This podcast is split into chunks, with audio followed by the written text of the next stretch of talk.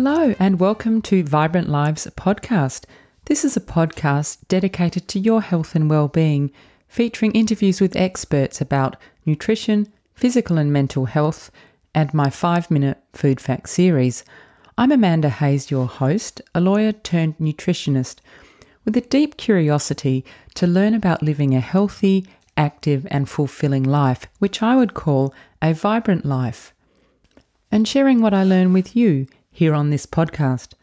Before I introduce today's guest, I will mention that although I will often be speaking with experts, any information or advice provided in Vibrant Lives podcast is not intended to treat, cure, or prevent any injuries or medical conditions, and it's never a substitute, of course, for advice from your own health professionals. Today, it is my pleasure to be here with Associate Professor Tim Windsor, who's at the College of Education, Psychology and Social Work at Flinders University here in South Australia. Tim's areas of research interest include changes in activity engagement, social behaviour, emotional regulation, and cognition that occur during adulthood and aging, and he's also interested in psychosocial characteristics such as control beliefs and a sense of purpose that contribute to effective self regulation and development over the lifespan. So, today we'll be discussing aging well and what we can do to increase our chances of continuing to enjoy a good quality of life as we age. So, first of all, to set the scene, most of us know that the Australian population is ageing, and to put that in context, in 2017, 15% of Australians, that is 3.8 million, were aged 65 and over, and this proportion is projected to grow steadily over the coming decades. This is partly due to an increase in life expectancy, and Australians now enjoy one of the highest life expectancies in the world. So, according to the Australian Bureau of Statistics, a boy born today would be expected to live to 80.9 years and a girl to 85. An important caveat to that is that Indigenous Australians, on average, live 10 years less for men and for women, so we certainly have a long way to go when it comes to closing the gap. As we age, biomedical risk factors such as blood pressure or insulin resistance increase, and these contribute to serious disease such as cardiovascular disease and type 2 diabetes. Also, behavioural or lifestyle factors play into disease risk, and these are things like physical activity, smoking, obesity, alcohol consumption. Recent data shows that only 35% of Australians over 65 are sufficiently active, and 72% are either overweight or obese. And whilst that's not ideal, on the upside, what it means is there actually are things that we can do to improve people's quality of life and their life expectancy. So let's dive into this with Associate Professor Tim Windsor. Today I'm here with Associate Professor Tim Windsor from the College of Education, Psychology and Social Work at Flinders University here in South Australia. Hi, Tim. Hi, Amanda. Uh, Tim, thank you so much for coming on Vibrant Lives podcast today. And I'd like to start our chat with some quick fire questions just to get an, to know a little bit about you outside your role as academic and researcher. So, Tim, where did you grow up? I grew up on a sheep farm uh, near Harden, which is a small town in southern New South Wales, uh, in the right. southwest slopes area. Oh, that must have been nice. Did did you uh, go to boarding school, or could you uh, attend school there? I did go to boarding school. We we didn't live. Um, it probably would have been a, an hour or so uh, bus trip to, to town. So okay. Um, it wasn't uh, it wasn't an essential option to go to boarding school, but I did I did in fact go to Yanco Agricultural High School, um, right. in the Murrumbidgee irrigation area of um, right. um, New South wow. Wales. I bet that was a nice place to grow up. It was. Mm. And Tim, your go-to meal for dinner? Go-to meal? Well, I think a, a regular one is the um, standard roast chicken from the supermarket with salad uh, not nice. very adventurous, but very convenient. Yeah, so, nice and healthy and easy. And what are you reading right now? Um, well, I have to confess to not reading a book right at the minute, but I am listening to a, an audio book, which is um, uh, Crossroads by Jonathan Franzen. Oh right, yes, I've read some of his books. He's he's a good writer, isn't he? Keeps you uh, on your toes. yeah, yeah, he did. Yeah. He, he goes quite in depth into um, human aspects of human relationships and motivation, which um, yeah, I think is, is interesting. And Tim, what's your favourite form of exercise? Um, well, my favourite form would be any sort of ball sport, um, right.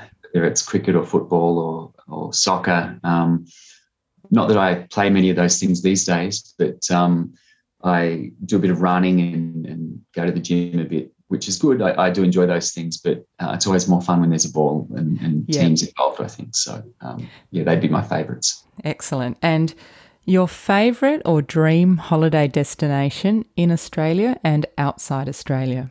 Mm. Well, in Australia, I think uh, would be the Northern Territory. I, I, haven't been there, and I'd love to go to Uluru and, and Kakadu National Park. Yeah. So um, that would be the local destination. Internationally, there are lots of places I'd, I'd like to go, but probably the one that that immediately comes to mind is Spain. I think I'd like to um, experience some of the culture there and, and um, some of the the exotic things that Spain has to offer. Yeah, so, and the wonderful food. Yes, indeed. Yeah. Mm. So, Tim, in the introduction, I set the scene for, for today's discussion with an overview of ageing in Australia. And as most of us are aware, the Australian population is ageing, so understanding factors that influence both ageing well and enabling people to continue to enjoy a good quality of life are really important to individuals and to society as a whole. So I thought it would be good for us to start with, you know, the real basics to get an understanding of aging. So, Tim, can you define for us or tell us what your understanding of aging is? What's aging? Mm, it's a it's one of those questions that seems like it should be really simple, but mm. in fact it's quite complex. Yeah. Um, there are a few different ways to think about aging. We can think about it in simple terms of chronological age, which is just our time since birth. Um, but really, chronological age is only a marker for the processes yeah. of aging because they're much more about biological changes. Um, so, um, in, from a biological standpoint, aging is more typically thought of in terms of the the cellular changes and, and damages that accrue and accumulate over time, um, as well as um, losses in physical and mental um, capacity that occur from from adulthood into later life. So what you're saying, if I understand correctly, is that people can age at different rates. So Most someone might, yeah. Oh, that's interesting. Yes, we would often think of biological age as, as potentially being quite different to chronological age. Someone who's um, very um, active and fit and healthy in their 70s might have the, the biological age of a, of a 40 or 50 year old, and someone who leads a very unhealthy lifestyle um, might have a much older biological age relative to their chronological age. Yeah, and I guess we, we see examples of that all around us uh, in society. So, the other thing I'm really mm-hmm. curious about this, and I'm not sure, I think there are various theories about this, but why do we even age? What's the function of aging for humans? Uh, it's another question that I don't think is all that well understood. Um, most biological organisms do um, experience this process of, of senescence, the, the, gradual deterioration of one's um, physical makeup. But um, interestingly, a couple of organisms have been discovered that apparently don't um, uh, deteriorate in the way that most of us do. That things like Hydra, these tiny little jellyfish-like freshwater creatures that apparently have a um, a capacity to regenerate stem cells that that is, is has no limit. so um, they can just keep going on and on. And there's another kind of jellyfish apparently that um, uh, not subject to these normal processes of aging. It can detach and form a new little blob and regenerate itself. Right. So. Um, so there are some exceptions, but I guess most biological things do have a, a finite lifespan, um, and there are different theories of of why aging happens from theories that are more concerned with potential programming of our biological systems, where we have this inbuilt um, uh, lifespan yep. that that means we will um, experience cellular deterioration that's kind of pre-programmed, and there are also wear and tear theories that suggest that over time we simply wear out through use and environmental exposure. And of course, those things aren't mutually exclusive either. It may be that we kind of have a pre-programmed limit to our biological potential that can be accelerated by um, exposure to wear and tear. So, yeah. Um, but in terms of a broader function of, of why we age, I'm not sure that that's um, very well understood. No, I mean, I couldn't find a, a, a, definitive answer for that when I was digging around. But mind you, I'd, I'd rather be a human that ages than a than a hydra. I think. Me too. I think.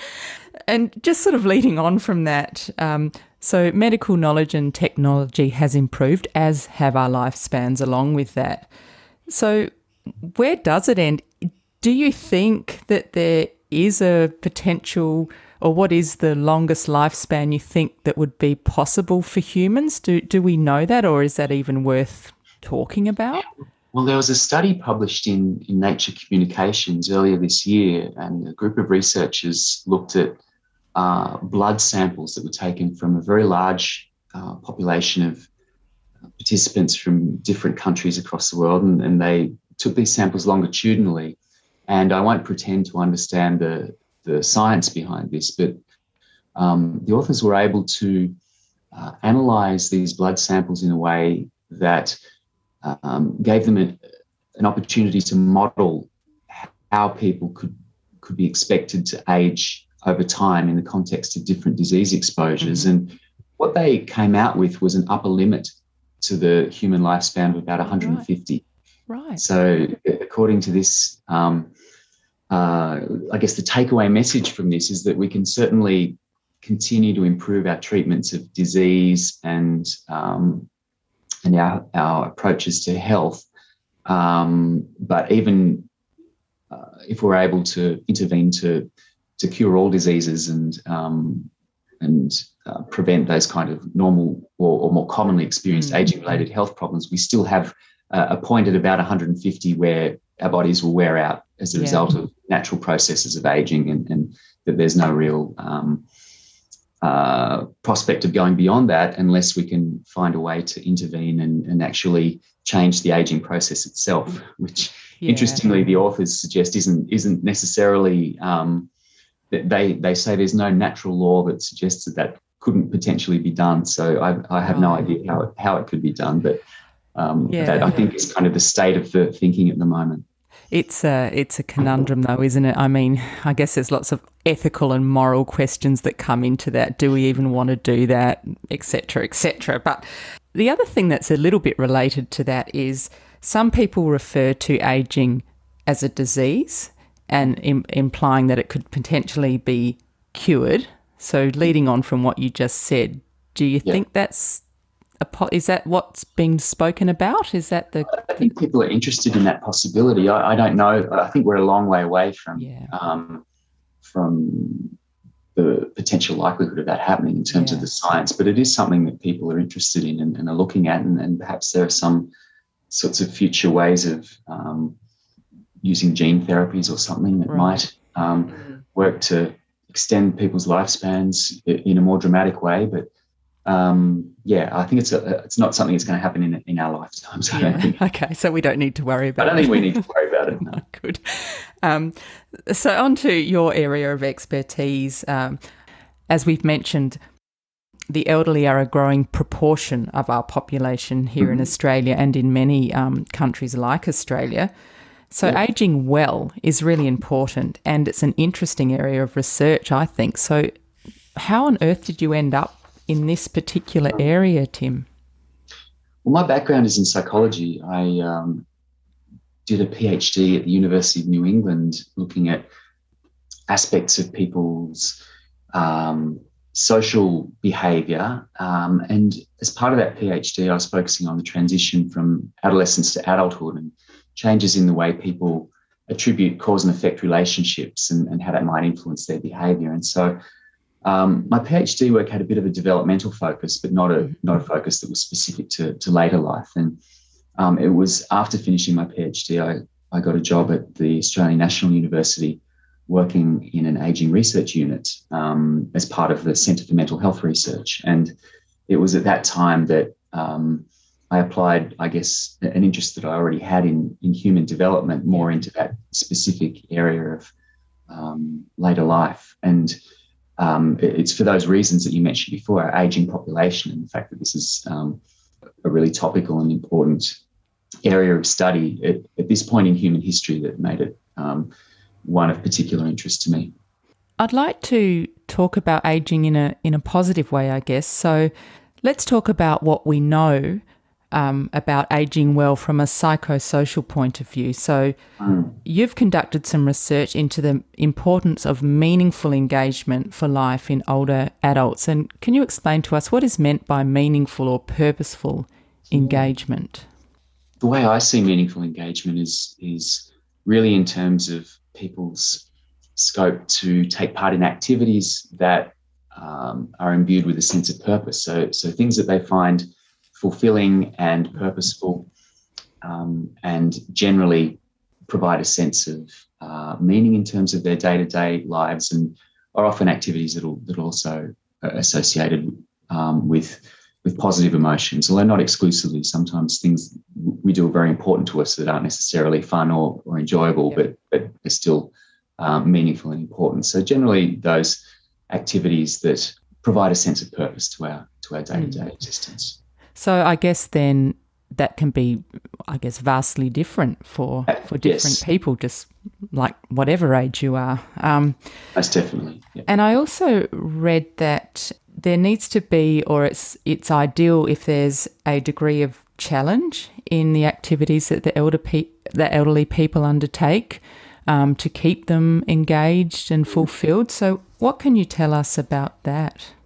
Well, some of our research uh, that we conducted looking at activities in in very old adults focused on people's um, the degree to which they saw their activities as meaningful and challenging, and also their experience of positive and negative emotions mm-hmm. around, around, those activities. And we found that um, people reported high levels of positive emotion when their activities were rated as both high in meaning but also more challenging. Right. But we also found that they reported more negative emotion when their activities were higher in meaning and more challenging. So it wasn't really a clear cut picture there. I see. Um, it, it, was a little bit complex in terms of the pattern of findings. But what I would say is that there's a strong uh, evidence base that one of the, the, psychological needs that we have that promotes a sense of well-being is the need for um, feelings of competence or mastery mm-hmm. around the activities okay. that we do. So um, it's quite well established that doing goal-directed activities where we can um, experience achievement and satisfaction out of attaining new goals seems to be important for for maintaining a, a positive sense of self-image and, and positive emotions. So, what would go along with that is that learning new things and um, challenging ourselves to some degree is likely to be a part of that, um, rather than just sticking with familiar routine activities that we're comfortable with. Um, Having said that, we also know that stress is um, bad for us in a number of ways, apart from um, being unpleasant in and of itself. Yeah. Ongoing stressful experiences um, have negative effects on our on our bodies and our brains. So we want to avoid any kind of ongoing stress where we can, but at the same time, give ourselves the opportunity to learn new skills and um, challenge ourselves in ways that enable us to have that sense of achievement um, yeah. around our our um, day-to-day activities. So again, I guess that is very individual, um, depending on a person's um, level of, I guess, uh, competence and various things. Mm. But also, mm. there must be, I guess, a sweet spot of challenge where it's not so difficult that it's um, yeah. it undermines how you feel, but yeah. difficult enough that you feel, as you say, like you've achieved something. Yeah, and and it's one of the things that we're really interested in in this area is how people regulate their goals in ways that allow them to, I guess, to find that sweet spot where, um, as we age, we do um, experience some losses in aspects of our um, physical capacity, for example, or perhaps our cognitive capacity, and so things that uh, or activities that um, may have provided that sense of meaning or purpose that we've undertaken in the past might come to a point where um, we can't do them anymore. So yeah. sporting endeavours um, might become untenable when when we mm. get older and, and, don't have the same physical attributes that we once had. But of course, many people adapt to that very well by maybe disengaging with the goals around one certain sport, but then re-engaging with a new, less intense yeah. um, activity, whether that's moving from football to golf or from um, netball to bowls or, or, whatever it might be. Yeah. Um, but you, you, can apply that those same sorts of processes um, right across all aspects of life um, in terms of how we uh, actively engage with goals in ways that support our, our desire for, for mastery. But then an optimal situation is one where we can also flexibly disengage when the goals become too difficult to meet, mm. but then re-engage with new goals that provide a, a better fit with our resources. And, and, so we do see this ongoing process of goal management yeah. um, as we get older. And many older people get very good at managing their lives in ways that support those goals that provide a good fit with their resources.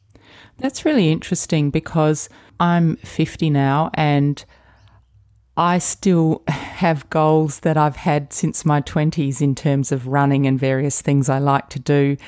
And the mm. thought of not being able to do those things mm. fills me with fear, I guess. But maybe as I get older, what I want to do will change. I guess it's yeah. all about adaptation, isn't it? And it, it is, and it may be that it's not the time to let go of those goals for you just yet. But, yet. Um, but but maybe in ten or twenty years things will be different. Yeah. If we're talking about cognitive health as we mm. age, could you give us some examples of some things that people can do as they're aging to maintain their cognitive health? Yes. Um, physical health is really important for cognitive health, particularly yeah. heart health. So, all of the things that people do to um, maintain a healthy heart, like regular exercise, good diet, avoiding smoking. Um, if, you if your heart's in good shape, then your brain's also more likely to be in good shape. Um, so, those things are all important. Um, and also, increasingly, uh, people interested in, in cognitive aging are emphasizing the importance of staying intellectually engaged as we get older. And um, this has really come out of a lot of work over the last 20 years or so, which has supported this idea of brain plasticity that yeah. our brains uh, continue to um, be flexible and uh, we can generate new neurons and um, even when we're getting older and our brains seem to be capable of recruiting different neural networks to support particular cognitive tasks. And um, much of what we understand about cognitive aging is, has been changed um, by studies that have shown uh, when autopsies are conducted on the brains of people who have died, sometimes people can have very substantial neuropathology associated with Alzheimer's disease, such as uh, amyloid plaques, which yeah. is a known cause of Alzheimer's disease, um, and yet maintained very good cognitive functioning right up until they died. So it suggests that um, neuropathology alone um, isn't the uh, determining factor for for cognitive health. So it, that's I guess, led to some optimism that there are lifestyle things people can do to maybe help to um, maintain cognitive functioning, even um, if they might be experiencing um, some uh, neurological losses. And usually, uh, the types of activities that are suggested are around learning new skills and um, doing, uh, taking part in, in hobbies that are stimulating and require us to think in, in, in different and creative ways. So, yeah, sure. Um, so it really adheres to a use it or lose it kind of um, philosophy that uh, to give ourselves the best chance of staying cognitively healthy for as long as possible, um, we need to um, keep challenging ourselves with intellectually stimulating activity. Yeah, I mean that does make sense, doesn't it? It's like our um, our muscles, you know, use them or lose them. Um, yeah. I think some of the things that I've heard suggested are learning a, a, a new language or yeah. doing crosswords, um, yeah. Yeah. learning an instrument.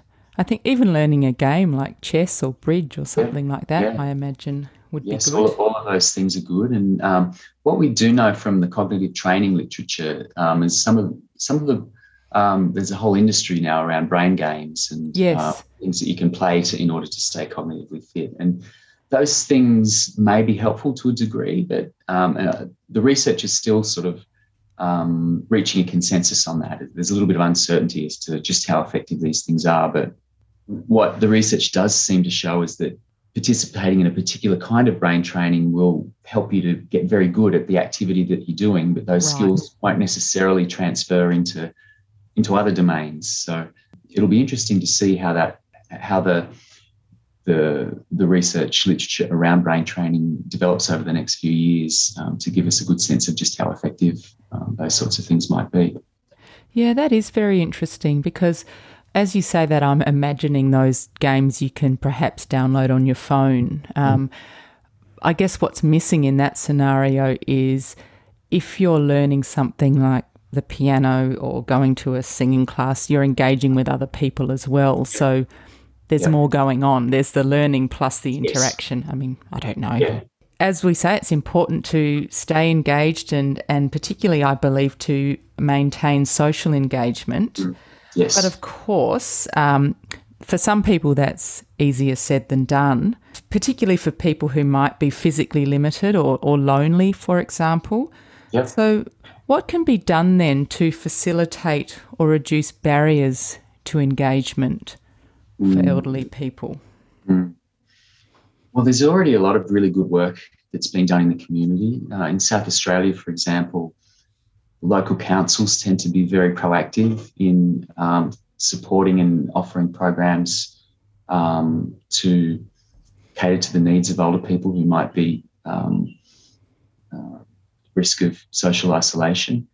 Um, but there are there are always opportunities to do more. I think things like having well designed urban spaces is, yeah. is important to uh, enable people to get out and move around in their um, local environment safely and where there's an opportunity for people of different generations to have contact with each other and, and create stronger communities. So that, that there's an element of urban planning to that as well yeah. as, um, uh, I suppose, an, an opportunity for um, building stronger communities through um, community initiatives.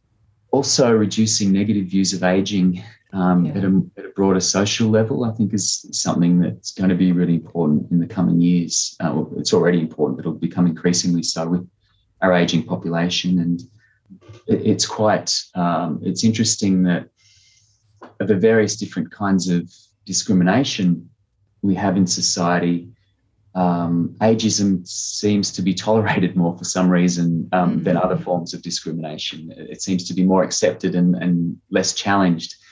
And it's also the only form of discrimination that will ultimately affect all of us if we live long enough to of course reach old age. So yeah, um, it's it's in our self interest to reduce um, ageist attitudes and ageist views because uh, we're all eventually going to get to a point where we'll be confronting those things.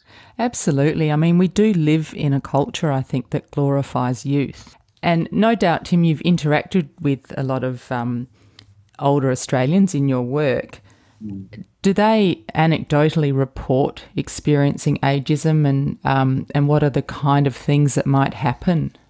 Yeah, that, that's interesting. Well, probably the best example I can give you is a recent survey we conducted um, in an area of Adelaide where we actually directly asked people about their experiences of ageism. Um, we asked how how often they'd been um, talked down to or um, discriminated against or abused or refused service, or those sorts of examples because they were older. And the good news is that um, rates of those sorts of experiences were actually very low. Few people reported experiencing those more overt kinds of ageism, but I think often it's a much more subtle thing that that maybe doesn't necessarily register and uh, when people are, are being asked directly about these clear negative experiences, but it's smaller things of just maybe perhaps feeling like one no longer has the confidence that they once had to participate in a in a social group or, or feeling that maybe people would prefer if they weren't involved in activities because they, they are not seen as positively because they're older and mm. um, and part of that I think relates back to this broader concept of um, negative stereotypes about aging and, and is part of some work that has been done by um, Becca Levy and, and, her colleagues at, at Yale University. And, and, she talks about this notion of stereotype embodiment, where um, the idea is that from a very young age, we can be exposed to negative views of aging. And then as we grow older, um, eventually we uh, those views become self-relevant as we as we recognize ourselves as getting older. Suddenly, these things that were about the external world suddenly become about us, and it and it can create negative views of aging and negative views of ourselves that can restrict us in terms of um, what we still might be able to get out of life, um, yeah. even into our later years. So, so yeah, I think it's uh, trying to trying to um, emphasize the positive aspects of aging, of which there are a number of things, is an important goal socially yeah. versus yeah. individuals. And I think uh, in Australia as well, a lot of older Australians give enormously to the community in a volunteer capacity.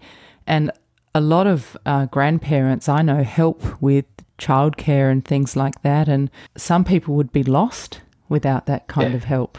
Most definitely. Older adults make a massive contribution socially and economically, even yeah. even once they're out of the um, paid workforce. Yeah. So, um, yeah, I think it's it's something that's very good and important to recognise. Mm.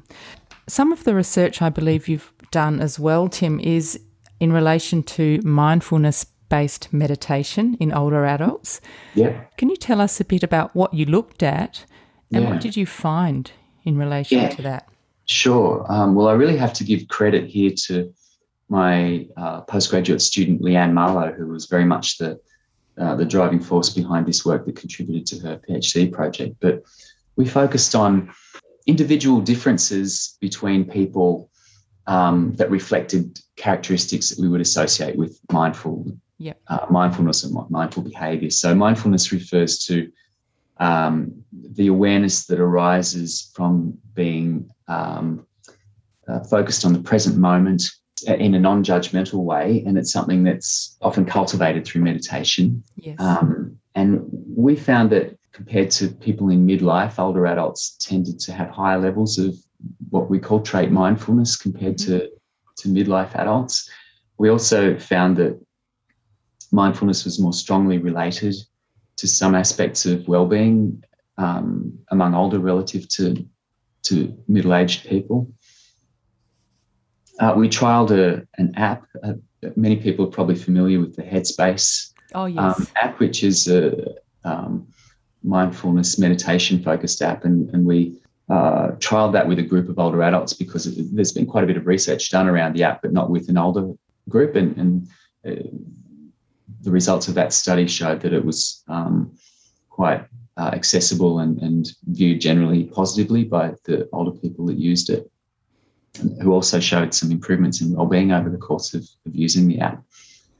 Um, and we also looked at moment-to-moment experiences of mindfulness um, in a, a, sample of people where we uh, used a, a, a method where people would get a smartphone um, a text message multiple times throughout the day and they'd answer one or two questions about what was going on during those moments. And we found that on moments when people reported higher levels of mindfulness, they also reported less negative emotional reactivity right. to stress um, when it occurred in those moments.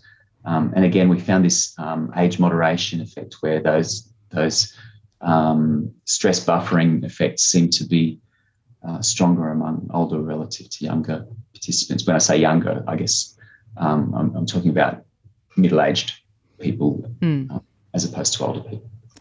Now that's interesting. Well, one of the questions I'd planned to ask, but you've kind of already answered it, was do you think we naturally become more mindful as we age? And I think it sounds like even without mindfulness training, that might be the case.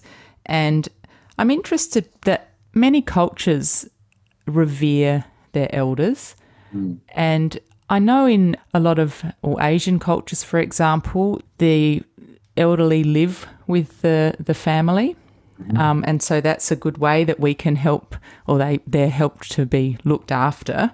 Do you think in Australia that I know you talked about community initiatives, but do you think as a society we do enough to look after our older Australians?